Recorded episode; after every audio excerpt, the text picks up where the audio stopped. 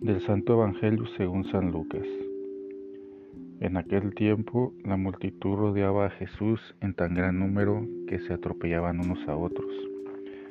Entonces Jesús les dijo a sus discípulos, cuídense de la levadura de los fariseos, es decir, de la hipocresía, porque no hay nada oculto que no llegue a descubrirse, ni nada secreto que no llegue a conocerse.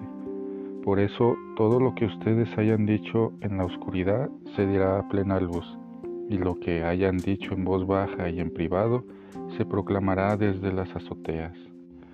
Yo les digo a ustedes, amigos míos, no teman a aquellos que matan el cuerpo y después ya no pueden hacer nada más.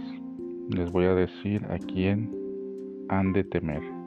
Teman a aquel que después de darles muerte los puede arrojar al lugar de castigo se lo repito, a él sí tienen que temerlo.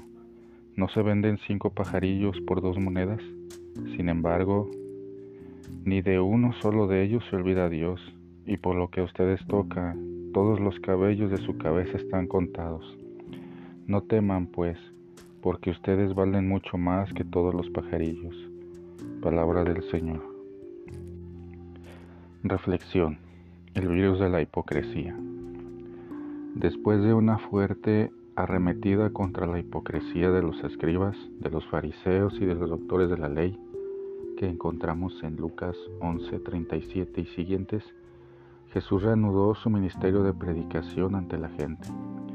Se había reunido una multitud de varios miles y Jesús les hizo un discurso a esas personas y a sus discípulos, diciendo, Cuídense de la levadura de los fariseos, que es la hipocresía, y les advirtió que no hay nada oculto que no llegue a ser revelado. Tarde o temprano caen todos los cortinajes y las máscaras y aparece lo que cada uno es efectivamente.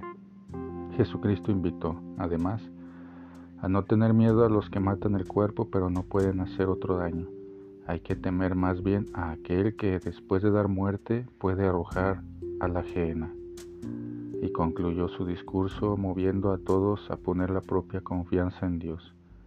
Ustedes tienen contados todos los cabellos de su cabeza, porque valen más que muchos pajarillos.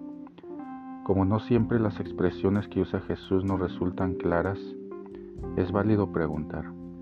A la luz de lo que hoy nos dice el Evangelio, entre otras verdades, podemos preguntarnos, ¿y quiénes son concretamente los que pueden matarnos y además arrojarnos en el infierno?